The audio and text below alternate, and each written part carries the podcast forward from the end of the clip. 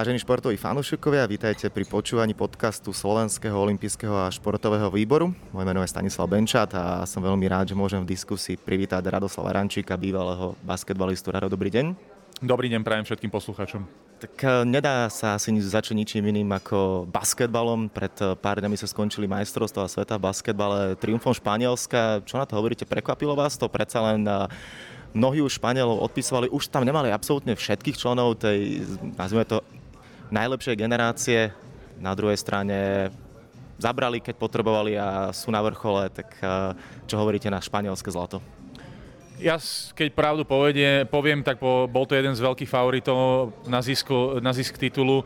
Aj napriek tomu, že uh, možno tam nemali tých najlepších hráčov, musíme si uvedomiť, že Španielská liga je druhá najlepšia liga na svete po NBA a beha tam množstvo mladých, uh, nádejných hráčov, ktorí si majú, teda mali by brať príklad z tých, ktorí boli momentálne na majstrovstvách sveta. Dá sa to uh, v každom veku, treba chcieť, treba tomu venovať čas, treba tomu venovať svoju energiu a sa, samozrejme musí si tam tá skladačka sadnúť, tak ako sme videli, že tá skladačka nie je celkom sadla v, v prípade Spojených štátoch, ale tá skladačka sadla napríklad pri Španieloch, sadla napríklad pri Argentíne, ktorá tiež nie je obrovská basketbalová veľmoc, sadla tá skladačka v prípade českej reprezentácie, tak malá krajina a do, do, urobiť takýto obrovský úspech je absolútna fantázia.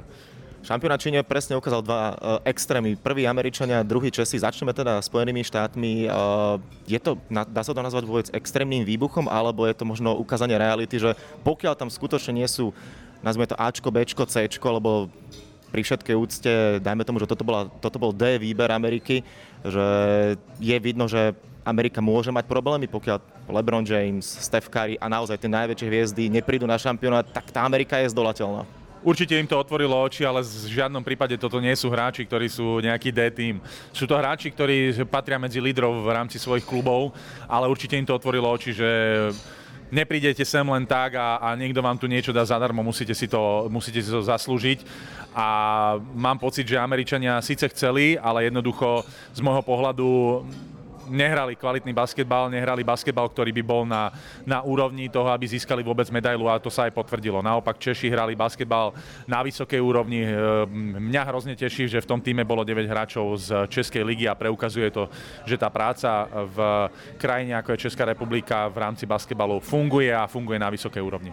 Ešte predtým, ako prejdeme k českej reprezentácii, predsa len ešte jedna vec k Amerike a vedenie amerického basketbalu neskôr vyslalo správu, že tým najlepším hráčom, ktorí neboli na šampionáte, nemusia to mať také ľahké smerom k Olympiáde, keď odmietli teraz prísť. Je to správny krok? A, alebo si myslíte, že keď príde predsa len Olympiáda, tak povolajú najlepších hráčov, aby ukázali, že kto je Dream Team?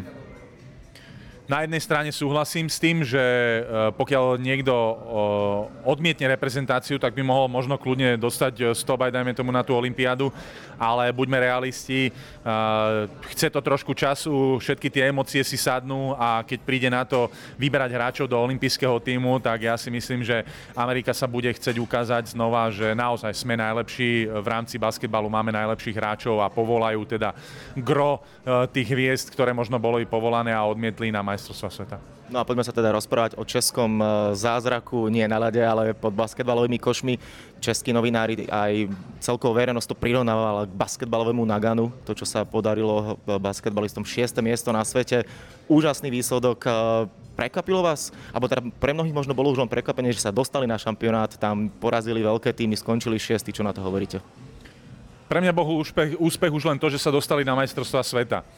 Potom ďalší obrovský úspech, že sa dostali zo skupiny a každý jeden kročik, ktorý urobili potom, ja som doma žasol. Písal som e, bývalému spoluhráčovi Martinovi Křižovi, e, nevedel som ich vynachváliť, proste jedno, jednoducho e, nenachádzam slova pozitívneho myslenia, ktoré by boli lepšie ako, ako úžas. Je to, je to nádherné niečo sledovať a tým, že ja ešte poznám celý ten tým, každého jedného chalana v tom týme, tak mi to dodáva úsmev na tvári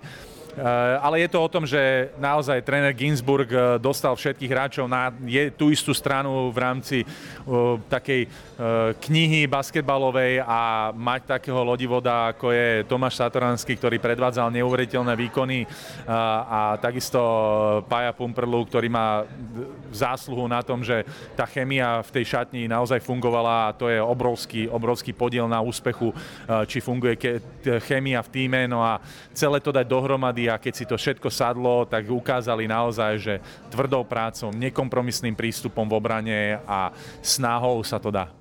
Vnímate to ako jednorázový úspech, alebo môže to byť začiatok eh, jednej éry českého basketbalu? jednorázový úspech, boli na majstrovstvách sveta, eh, teda Európy, tam mali dobré výsledky, dostali sa na majstrovstvá sveta, takže to už nehovoríme o jednorázovom úspechu, hovoríme to o dlhodobej práci, ktorú predvádzajú eh, v rámci, v rámci vývoju basketbalu v Českej republike, venovanie sa mládeže, mládeži a tak ďalej. Takže určite to nevnímam ako, ako mm, výstrel do tmy.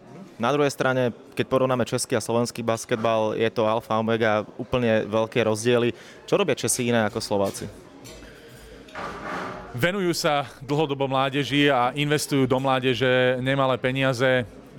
V Čechách existuje podľa mojich informácií 5 basketbalových škôl alebo centier, ktoré sú dotované basketbalovou asociáciou, tak ako aj štátom a je to dlhodobý proces a podľa môjho názoru každý, kto pracuje v Slovenskej basketbalovej asociácii, by mal kontaktovať ľudí z Českej asociácie a, a zaviesť veľkú debatu o tom, v čom sa môžeme zlepšiť, ako sa môžeme posunúť dopredu, čo treba urobiť na to, aby tie kroky boli dobré, dobrým smerom. Slovenský basketbal má zahraničného trénera Žana Tabaka, legendu uh, svetového basketbalu, alebo európskeho basketbalu, ale aj svetového. Môže byť toto jeden z prvých krokov, ktoré niečo budú určovať a čo všetko sa ešte musí stať, aby step by step to išlo, lebo nie je to práca, nebavíme sa o práci na 1-2 mesiace, možno ani 1-2 roky. Angažovanie Žana Tabaka z môjho pohľadu je fantastický krok dopredu, pretože nielen s ním prichádza nejaký rešpekt z toho, čo dosiahol, ale obrovské kvantum informácií, ktoré dokáže ponúknuť hráčom, e, ktorí pod ním sú, ale aj, ale aj tým, ktorí vidia e, ten tým hrať, pretože vidia, že sú tam obrovské zmeny. Ja som teda tie zmeny vnímal veľmi pozitívne, či už v prístupe hráčov, v herných situáciách, energii a tak ďalej, aj keď ešte máme ďaleko. Ale toto je prvý krok, ktorý je super. No a potom potom samozrejme eh, to, že prezident, bývalý prezident Basketbalovej asociácie, eh, pán Pavol Bagin, dokázal eh, dostať asociáciu z, do stabilnej ekonomickej situácie po, potom, ako sa tam vyskytol 900 tisícový dlh, ktorý nikto nevieme, akým spôsobom zmizol a kde je. A v dnešnej dobe už je basketbalová asociácia stabilná, takže to je ďalší pozitívny krok. No a teraz už len treba uh, nabrať nové informácie a od, od ľudí, ktorí sa pohybujú v asociáciách, ktoré fungujú na 100% a e, preukazujú pozitívne výsledky. Už rok nie ste aktívnym basketbalistom. Ako veľmi sa zmenil váš život, e, keď nechodíte na tréningy, ale človek je oblečený v obleku, v saku a má asi trošku iný život? Život sa mi zmenil, ale tých aktivít paradoxne mám viac ako keď som bol počas basketbalovej kariéry, lebo tam som mal jeden tréning, dva tréningy, zápas, pomedzi to nejaká tá príprava a teraz je tu zrazu 5 rôznych aktivít, ktorým sa venujem a tie zaberajú plno času, takže pre mňa asi najväčší challenge je balansovať si ten čas, aby som stihol všetko to, čo potrebujem. 5 aktivít, skúsme to rozobrať trochu na drobné, čo všetko, čomu sa všetkému sa venujete? Uh, mám svoj, uh, alebo teda mám, uh, máme športový kanál, ktorý uh, pracujem uh, v, v internetovom znení, nechcem hovoriť mena. A môžete si to nájsť na internete. Relácia, ktorú som ja mal na starosti, sa volá Pod košom. Je to taký background slovenského basketbalu každého týmu. Eh, potom písal som články pred Basket.sk, venujem sa, venujem sa rečneniu pre, sám pre seba, pretože ma to baví, mám vyštudovanú televíznu žurnalistiku, takže robím prednášky o profesionalizme, tímovej práci, a ďalej sa venujem, eh, som obchodný riaditeľ firmy, ktorá má na starosti turecké spoločnosti, ktoré sa snažia dostať na európsky trh. No a ešte popri tom eh, sa venujem aj takým aktivitám, ktoré by mohli byť impulzom do, do budúcnosti, ale zatiaľ o nich ešte nebudem hovoriť. Áno, to, čo ste povedali, že máte blízko žurnalistike k novinárčine, a Mo- možno to bola vaša výhoda počas kariéry, keď ste komunikovali s médiami, robili podobné rozhovory, že boli ste pripravení, vedeli ste, čo ako funguje a niekedy možno ste si tak aj v hlave podali, OK, čo sa ma vlastne novinár pýta, akým spôsobom sa ma pýta, možno sa mi to aj, možno to budem vedieť využiť aj v ďalšej kariére a v ďalšom živote. Určite, tie roky, ktoré ja som prežil pred novinármi a tie, to kvantum otázok, ktoré som ja odpovedal, mi niečo dali. A viem, ako komunikovať s novinármi aj napriek tomu, že som mal zlý zápas, že sme prehrali, tak viem, že ich práca je takisto pre nich dôležitá, tak ako je moja práca a pre mňa dôležitá. Pokiaľ prídu do toho rozhovoru s rešpektom, tak prečo by som nemal ja ich rešpektovať a samozrejme, že ma to posunulo dopredu aj v rámci toho, že viem sa trošku lepšie vyjadrovať pred ľuďmi a v dnešnej dobe pôsobím ako analytik slovenskej, basketball, slovenskej e, televízie počas basketbalových zápasov a to mi dodáva tiež aj v tom, v tom mi to pomohlo, že keď už rozprávam e, pred, obra, pred obrazovkami a, a rozprávam, aby som, aby som nerozprával blbosti, aby som jednoducho sa dokázal vyjadrovať, tak v tom mi určite pomohli. No ja som si všimol aj v tomto rozhovore, ani raz ste nepovedali tak určite, ale absolútne iné frázy. Vy ste sa niekedy pri tom pristihli, že a toto, toto je klišé, toto by som nemal hovoriť, alebo možno keď aj pozeráte v telke a si poviete, čo čo tam ten športovec keď sa však je to stále o tom istom a vlastne nič nepovedal. Môj najväčší kritik eh, je moja mama, môj otec a moja manželka. Vždy, keď ma počujú v televízii, tak eh, a, a hovorím niečo, čo by som eh, nemal, tak samozrejme hneď dostanem sms že tomuto sa vyhýbaj a snažím sa to od nich. Ja to vždy be, be, berem ako pozitívnu kritiku, ktorú sa snažím vypočuť a snažím sa ju potom zrealizovať možno v tom rozhovore alebo v tom priamom prenose, aby som sa vyhýbal nejakým zbytočným situáciám, ktoré by nemuseli vyznieť úplne najideálnejšie. Poďme sa trošku povedať o, va- o vašej kariére. Na čo najradšej spomínate? Na ktoré obdobie pôsobenie, či už to bolo počas pôsobenia v Česku, dlho ste hrávali za Nimburg, na Slovensku samozrejme Inter, ale aj zahraničie, Turecko a Ukrajina, myslím, tak na čo najradšej spomínate? Ja rád spomínam na celú kariéru, pretože každé jedno mesto, každá jedna krajina, každý jeden tým mi dal niečo úplne iné. Um, a treba, ja som veľmi uh, pozitívny človek, ktorý uh, má rád uh, každý pozitívny impuls a v každom týme som toho dostal. Aj keď tam bolo aj tých negatívnych impulzov, ale tie, tie pozitívne ma svojím spôsobom posunuli viac dopredu ako tie negatívne. A to je pre mňa dôležité. Takže ja veľmi rád spomínam na každú jednu krajinu, na každého jedného spoluhráča, ktorý mi, ktorý mi dal niečo, čím som sa ja mohol posunúť dopredu, nielen basketbalovo, ale, ale ako aj človek. Špeciálne sa spýtam na Turecko, aké bolo hrať pred tamojšou atmosférou?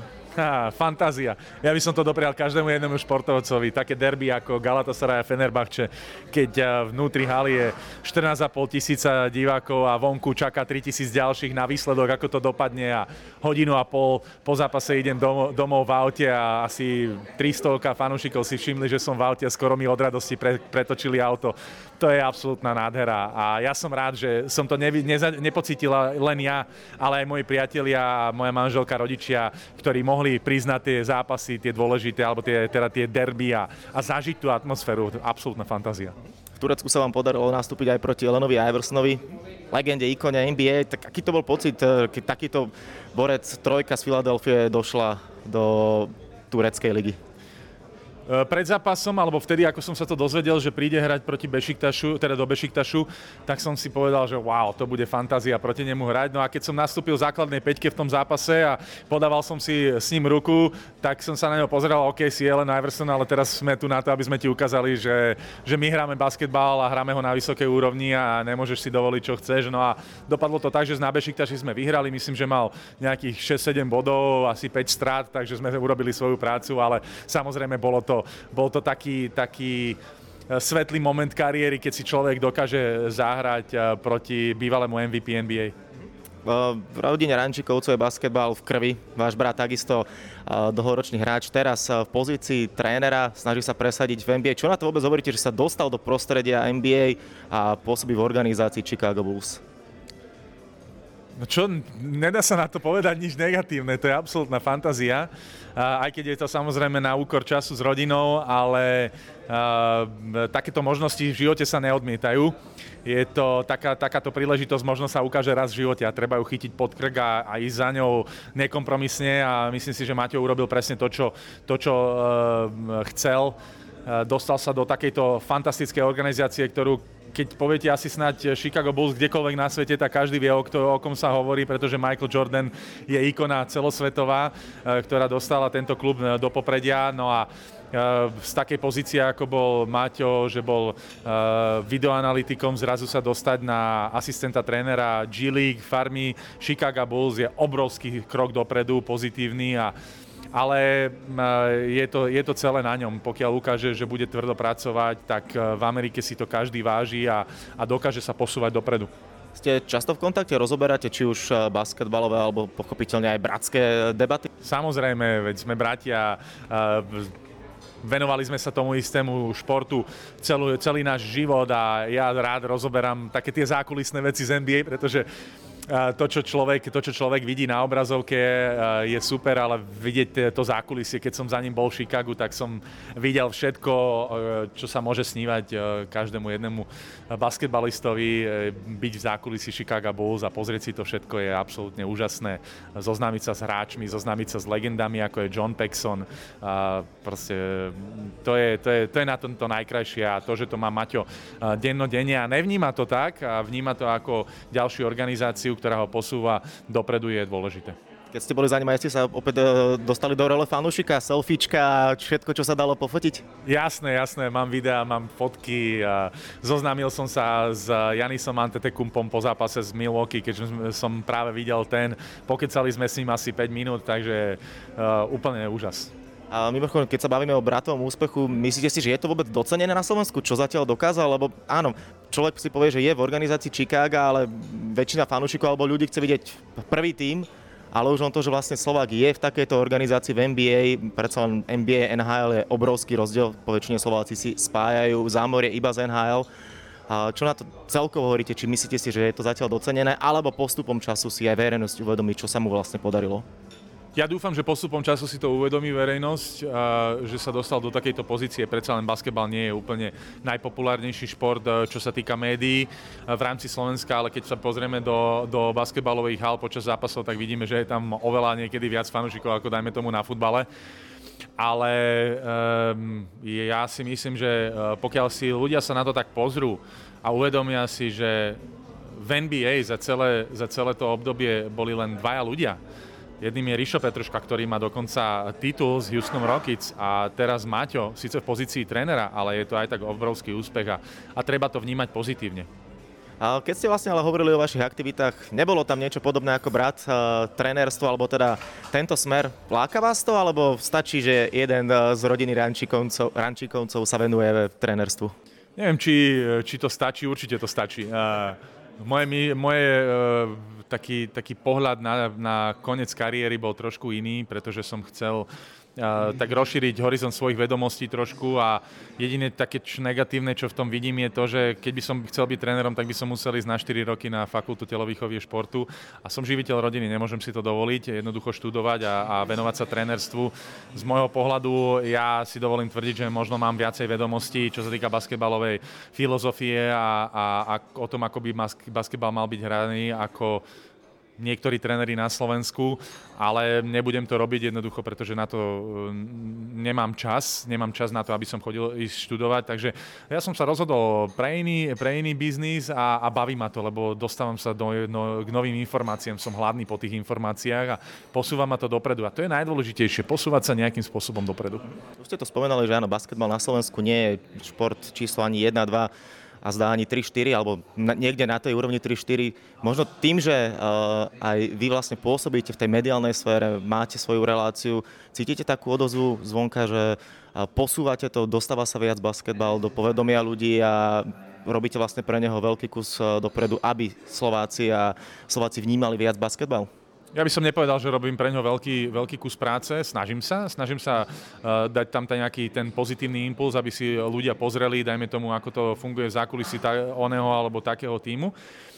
Ale uh, pre mňa je skôr, dô, skôr dôležité, že basketbal sa pomaličky dostáva aj na televíznu obrazovku e, v rámci RTV, za čo som obrovský vďačný, pretože aj teraz, včera sme mali vysielanie zápasu, Inter Bratislava hral pro, proti Friburgu z švajčiarskému šampiónovi a dostalo sa to na obrazovky. Dokázali sme si pozrieť už aj nejaký iný basketbal, ako dajme tomu len to NBA alebo ten európsky no, e, z Euroligy, no a teraz vidíme už aj, aj takéto, takéto zápasy v televízii, čo je obrovský posun pre pre slovenský basketbal a ja dúfam, že tí hráči, ktorí pôsobia pre, tie, pre, te, pre ten Inter Bratislava, si uvedomia, že majú určitú zodpovednosť aj voči tomu slovenskému basketbalu a naopak tie organizácie, ktoré sú, dajme tomu, v Adriatickej lige, ktorí už tam pôsobia dlhodobo, vedia, že aj tu sa môžu ešte niečo naučiť. Hovorí Radoslav Rančík pre oficiálny podcast Slovenského olympijského a športového výboru. Ďakujem veľmi pekne. Ďakujem veľmi pekne za super otázky a ja prajem všetkým všetko to najlepšie, aby sa vám darilo v živote a aby ste si ho užívali. Olympijský podcast vám prináša exkluzívny partner Slovenského olympijského a športového výboru spoločnosť Typos, generálni partneri Toyota a 4F a hlavní partneri Dôvera, Slovenská sporiteľňa, Kooperativa, Transpetrol a Matador.